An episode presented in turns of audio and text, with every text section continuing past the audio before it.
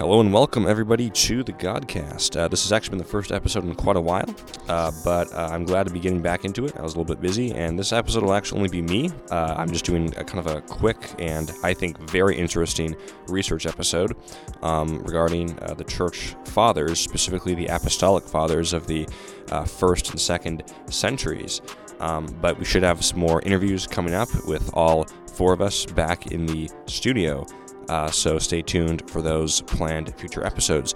That being said, let's get started uh, with some very interesting, uh, with a very interesting synopsis of the Apostolic Fathers. So, uh, the term Apostolic Fathers uh, basically just denotes um, the earliest church fathers. Now, uh, the patristic age, so to speak, runs from the uh, first century with uh, Clement of Rome, you could you could put him sort of as the as the first apostolic father, given that he uh, was writing in uh, the year uh, around the year ninety eight. But just a kind of general uh, consensus would be that the patristic age goes from about 100 CE or AD, whichever dating system you prefer, to maybe we could say the seventh ecumenical council uh, in 787 being the Second Council of Nicaea. Uh, so, with that kind of quick uh, definition out of the way, the Apostolic Fathers, or of, of, of the, what the patristics are, the Apostolic Fathers are, again, those earliest uh, fathers, uh, many of whom. Actually, I think I think all of whom were born in the first century. So, what precisely did the Apostolic Fathers have to say. What's so cool about this is we can actually go back and learn what the earliest Christians were thinking, and that has helped some kind of interpret uh, the Bible or uh, just sort of uh, get a grip on uh, which maybe denomination they should join because when reading the Apostolic Fathers, that's led some people in the, the church fathers in general, uh, probably more so people outside that, just slightly outside of the Apostolic Fathers age, but it's when reading the patristics, some people have joined like Roman Catholicism or Greek Orthodoxy. So pretty, pretty interesting stuff.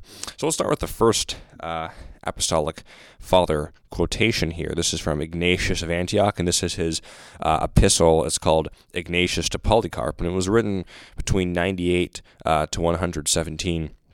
CE or AD, whichever dating system you prefer again. And the reason I'm starting with this church father is because by is because it can help kind of uh, tease out what I think is the first very interesting find by reading the Apostolic Fathers. So let's let's go read this. Uh, quote: "Await Him that is above every season, the eternal, the invisible, who became visible for our sake, the impalpable." the impassible who suffered for our sake, who, en- who endured in all ways for our sake. I bid you farewell always in our God Jesus Christ, in whom abide ye in the unity and supervision of God. End quote. So, what's interesting about this verse here, or this not verse, but kind of excerpt uh, from his from Ignatius's letter to Polycarp is not only that it was written during Ignatius's uh, uh, arrest and his, his, when he was awaiting his execution by the Roman Emperor uh, during the the numerous Christian persecutions that occurred in, uh, in in antiquity, but what's interesting is is he refers to Jesus as a God. Some people will claim that Jesus really only became God in 325 at the First Council of Nicaea, but that's actually incorrect because uh, we see in this text here, which was written again about 98 to 117, uh, within that time frame, we see that Ignatius of Antioch refers to Jesus as God.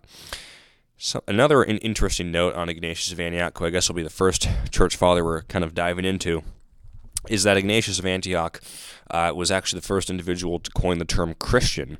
Uh, he was throughout his life he had kind of a kind of a sort of a feud with the Jewish Christians. Um, he actually went as far as to say that the people who converted to Christianity had, had um, Gentiles who converted to Christianity had sort of a um, were, were, like better than uh, Jewish converts to Christianity. So he was uh, a little bit. Um, you can you can kind of read that however you will, but um, he also visited the city of uh, Philadelphia, where uh, and what, what's so important about not Philadelphia in the United States, obviously, but Philadelphia in the province of Asia Minor. But why am I mentioning this? Well, it's, it's interesting that he that he visited Philadelphia, and he said that he expected Philadelphia, he expected him, he expected himself to be faced with opposition there, because what we have to understand about the earliest Christians, uh, whether they're Gentile converts or Jewish converts, is that the Jewish Christians wanted wanted to preserve Jewish customs. Uh, such as circumcision in order to get into the, uh, the, the the new covenant, which is something that Paul anathematizes in uh, the epistle to the Galatians.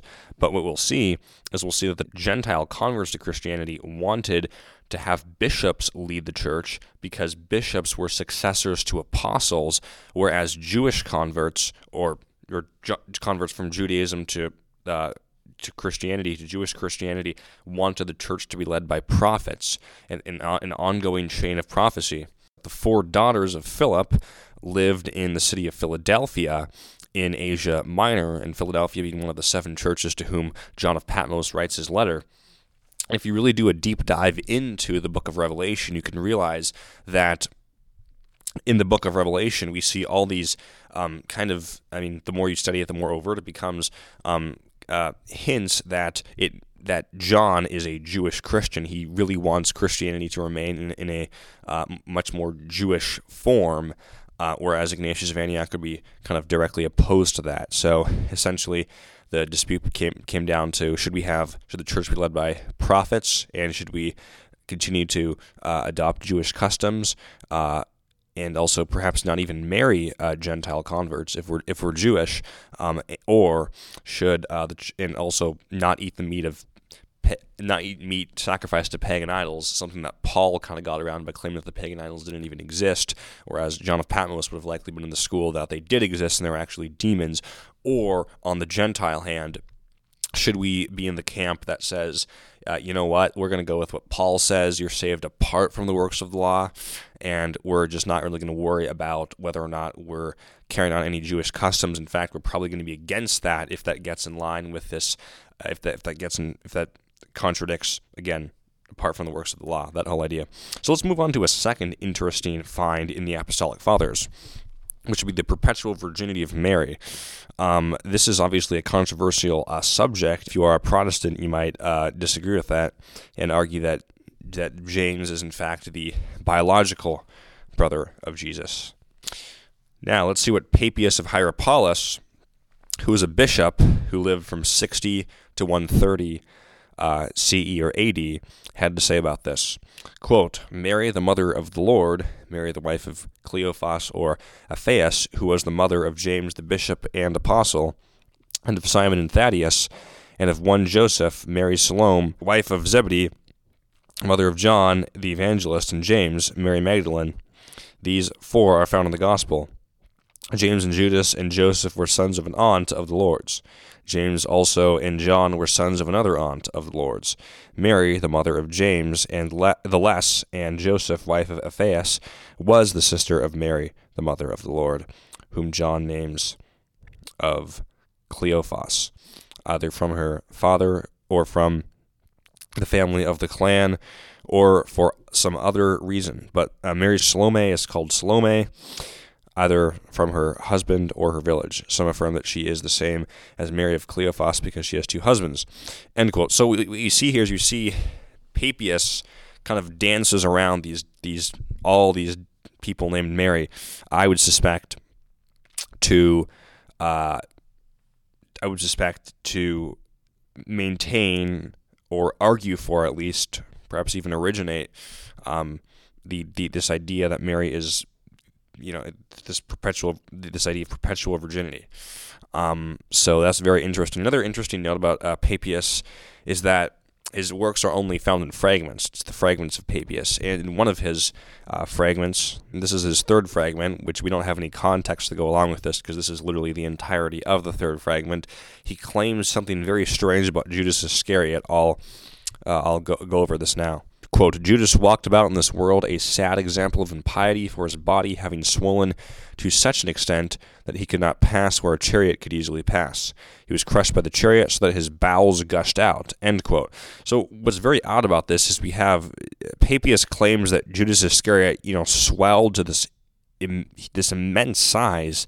Uh, where, where where a chariot could not easily pass, and he was crushed by this chariot, and his bowels gushed out. So I don't.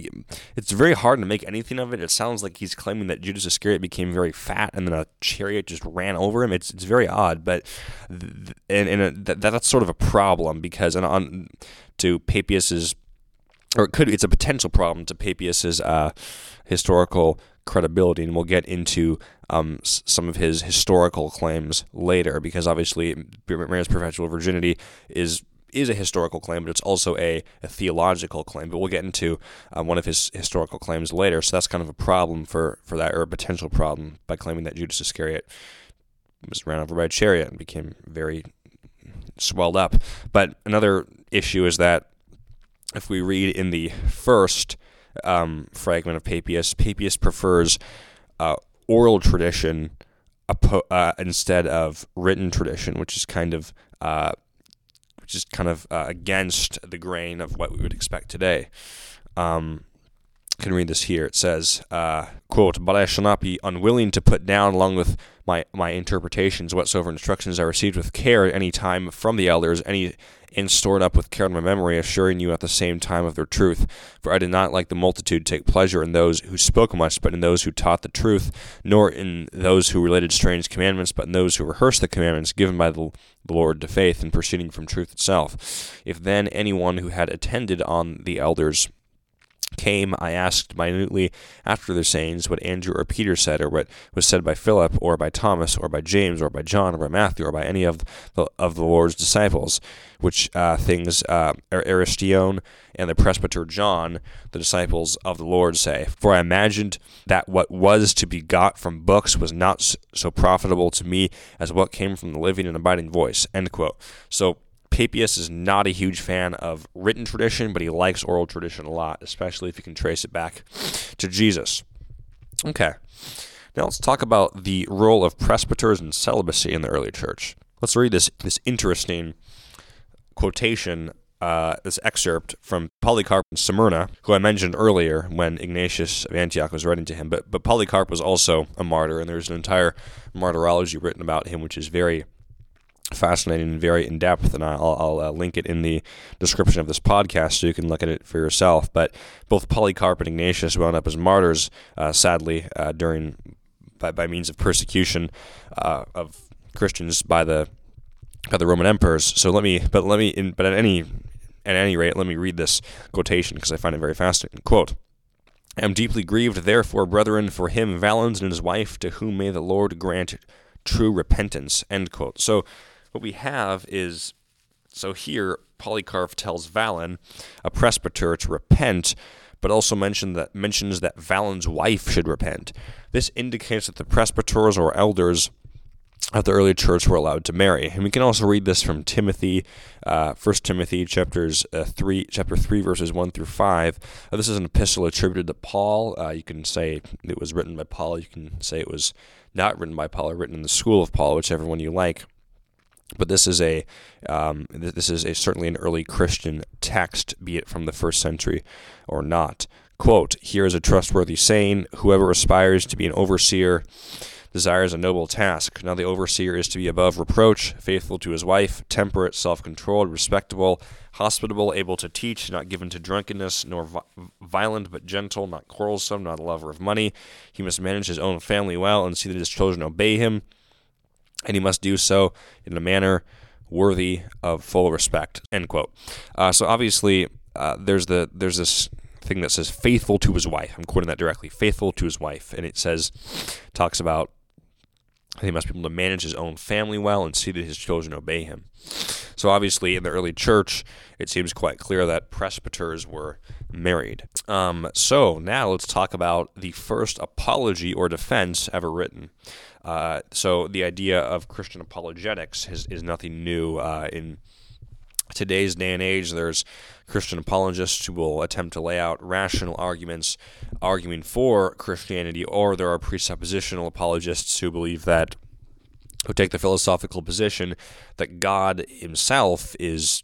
That, that, that Jesus himself is truth. So, what we actually need to do, and the Bible is the only objective uh, um, the Bible is is the only objective form of truth.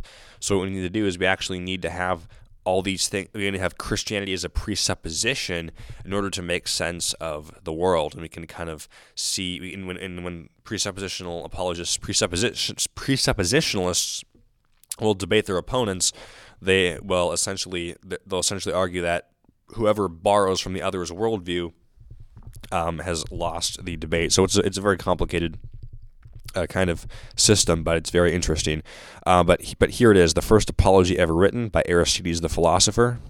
Uh, the term apology uh, in the Greek apologia does not mean that they're apologizing. It means that it's a defense. They're defending their their faith. Um, Aristides the philosopher was a convert um, to Christianity. He was formerly a, a pagan. He was a philosopher of uh, of Athena.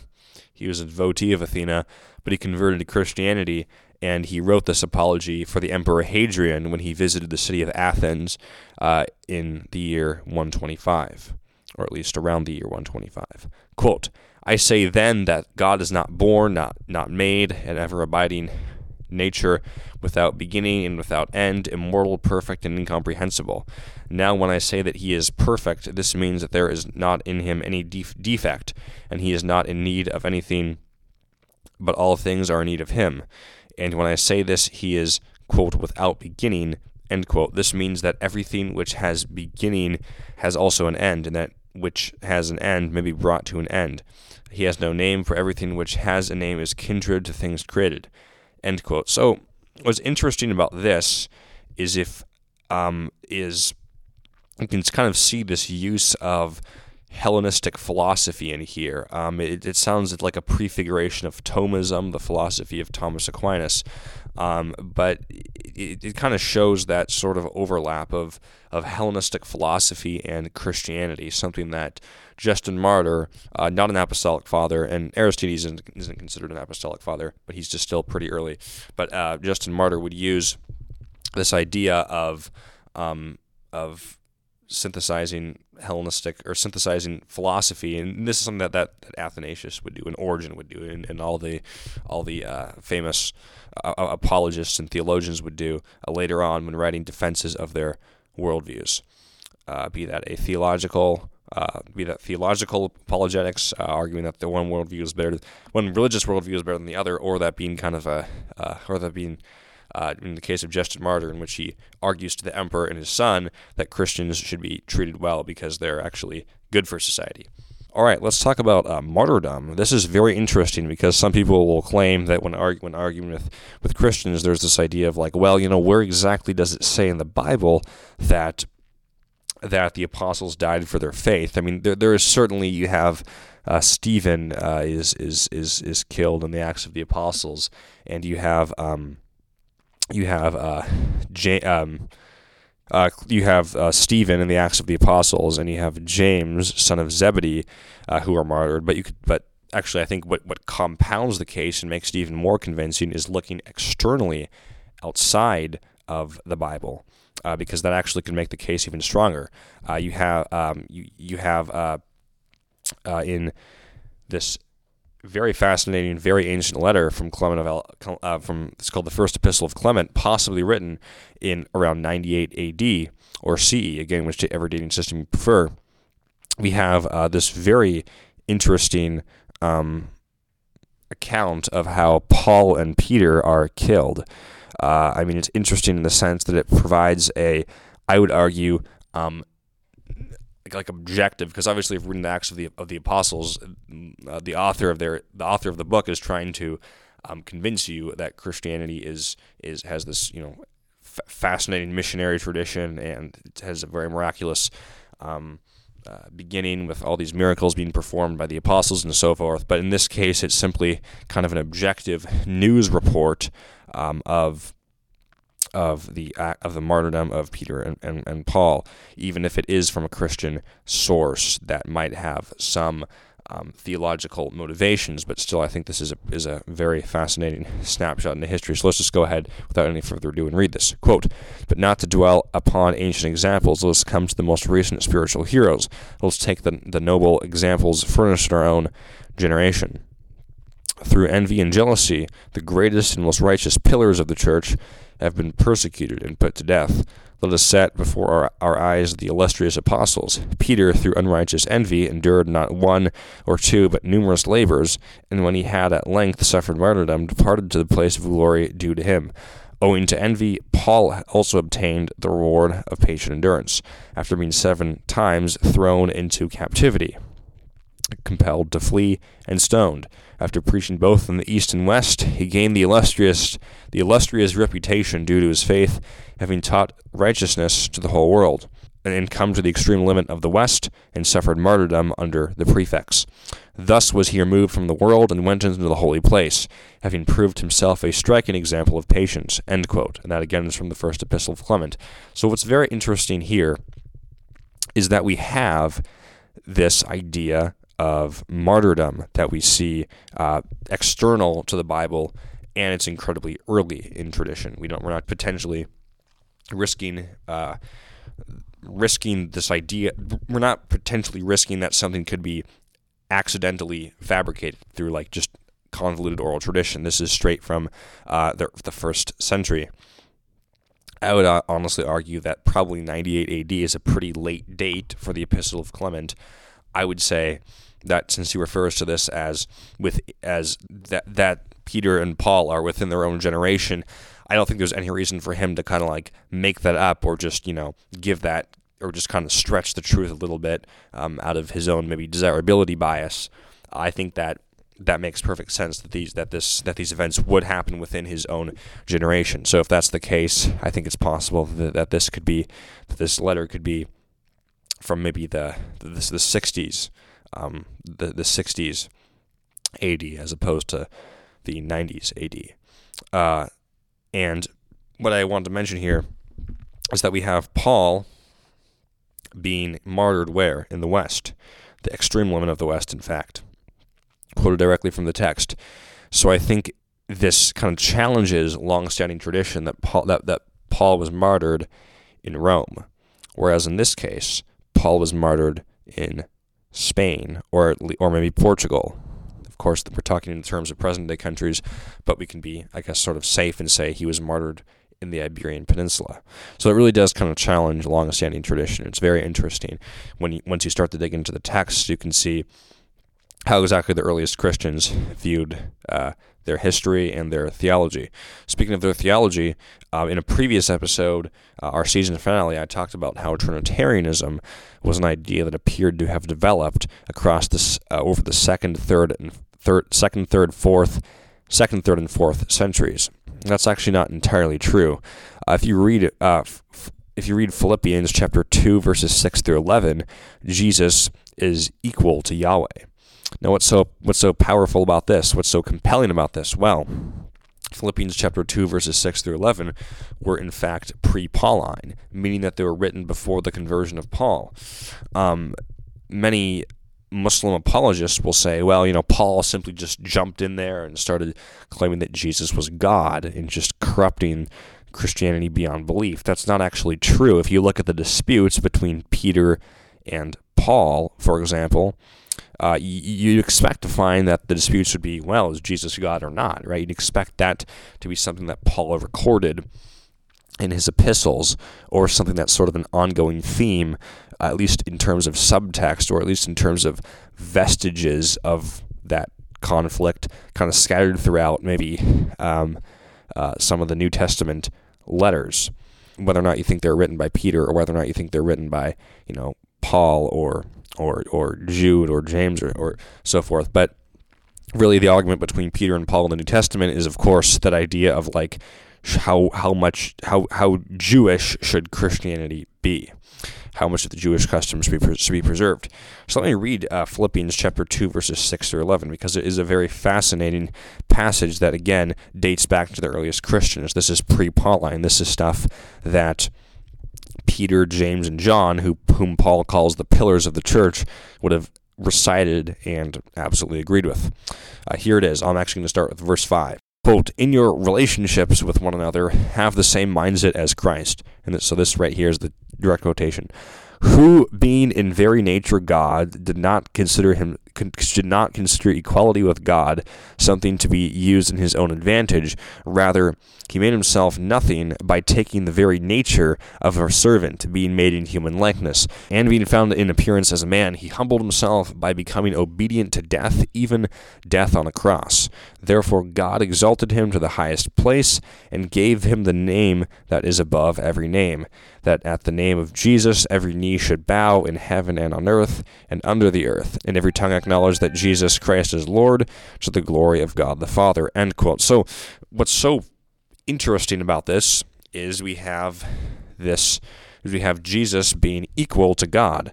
I'm going to go switch up the translation to the yeah, so if we read it from the NASB, which is which is considered to be the most accurate word for word translation, not simply just meaning of the words, but word for word, we see in in verse 6 it says, quote, who was who, as he already existed in the form of God, did not consider equality with God something to be grasped. So that's just verse six right there. And that in that sixth verse already, and this is again part of the pre this is again a pre-Pauline creed. We have Jesus existed in the form of God and did not consider equality with God something to be grasped.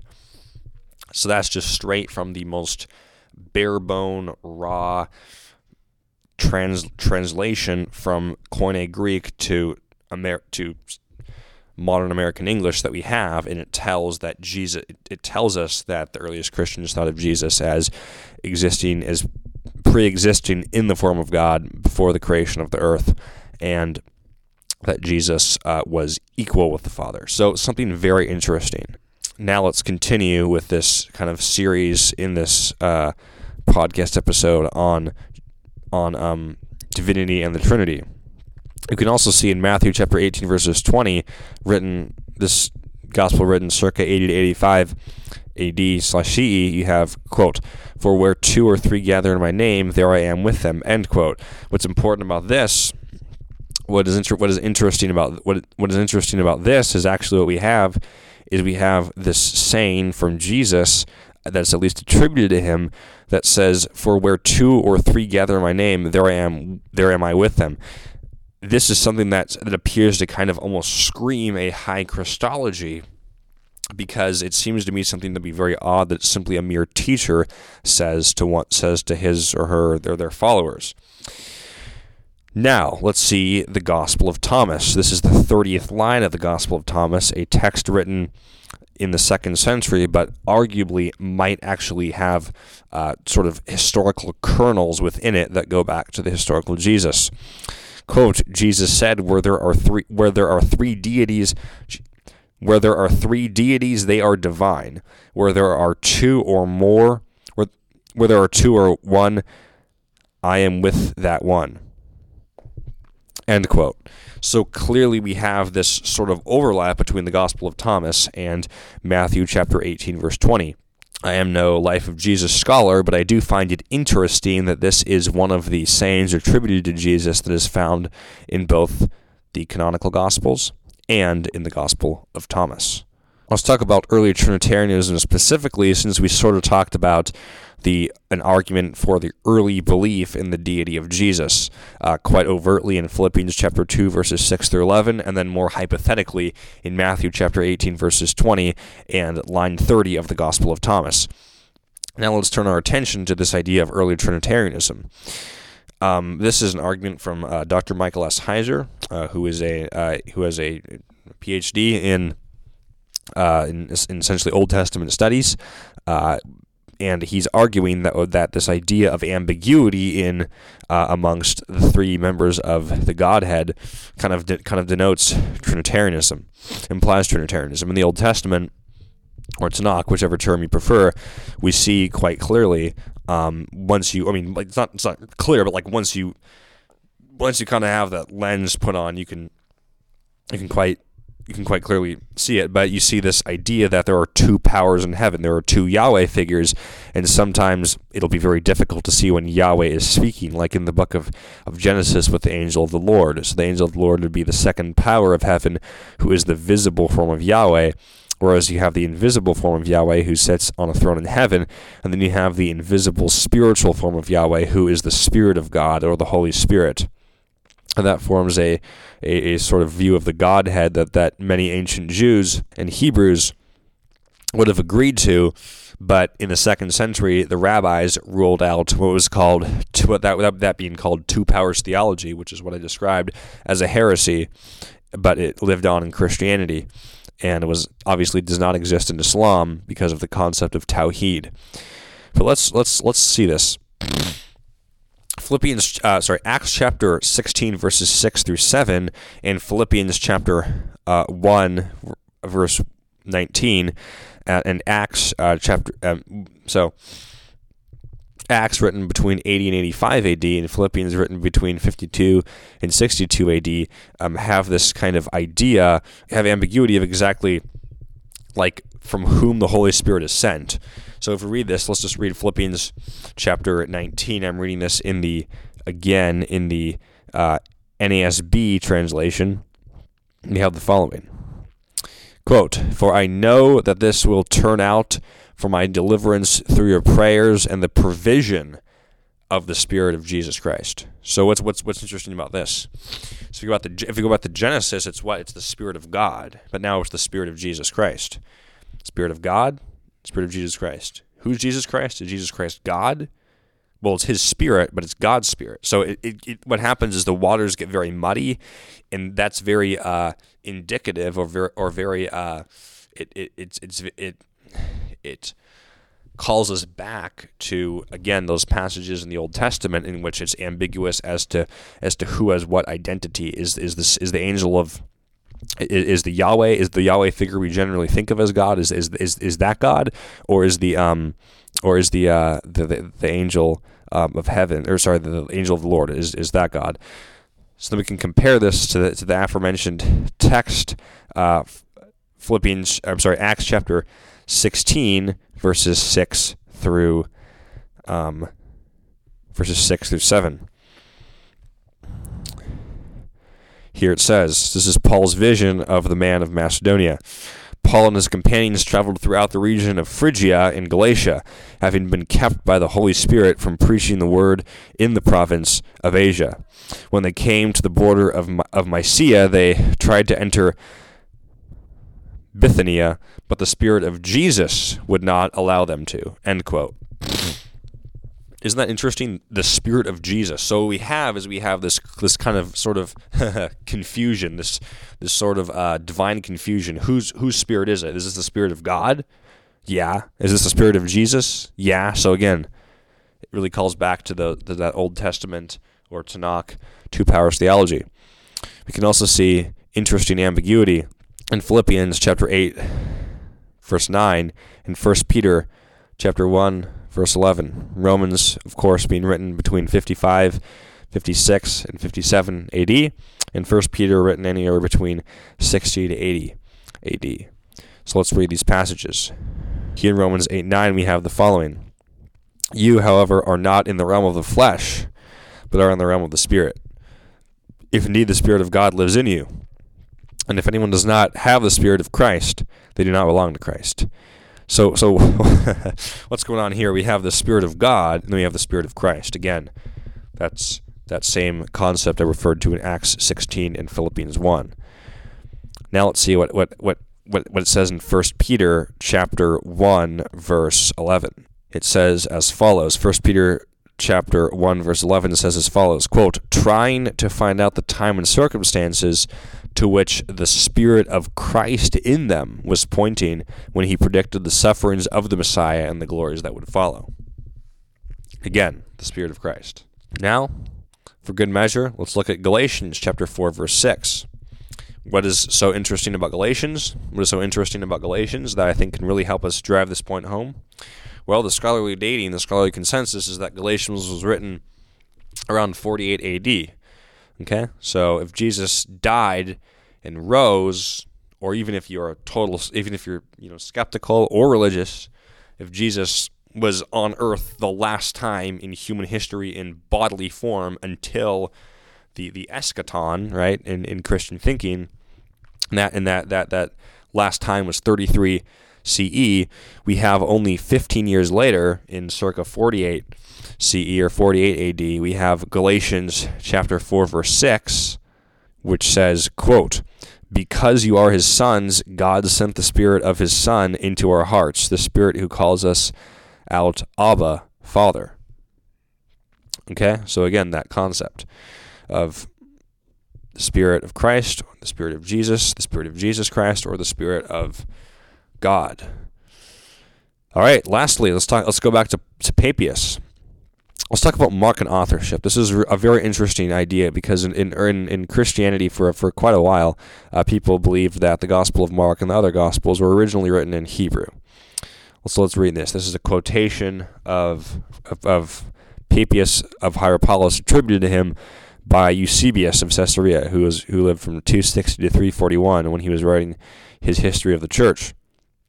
But what is interesting is that, um, again, it's a quotation of Hierapolis, or sorry, of Papias of Hierapolis, who lived from 60 to 130, uh, who actually, Irenaeus of Lyon, who died circa 200 AD, affirmed was a disciple of Polycarp, who died in 155, who was actually contemporaneous to the early life of Irenaeus.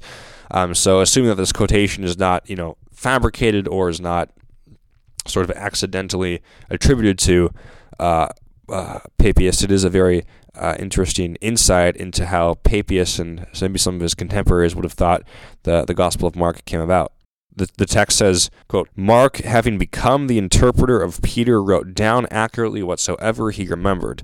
It was not, however, in an exact order that he relayed the sayings or deeds of Christ, for he neither heard the Lord nor accompanied him. But afterwards, as I said, he accompanied Peter, who accommodated his instructions to the necessities of his hearers, but with no intention of giving a regular narrative of the Lord's sayings.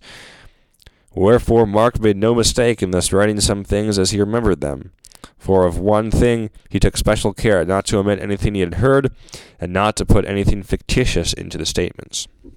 End quote. So clearly there is some ideas on Markan authorship that Papias of Hierapolis, at least allegedly, put forth. So I hope you found this episode interesting. Uh, make sure to uh, follow our podcast on Spotify. And make sure to subscribe to our YouTube channel if you want to see any uh, content there. And uh, that being said, this has been the Godcast. I'm Xavier, and stay tuned.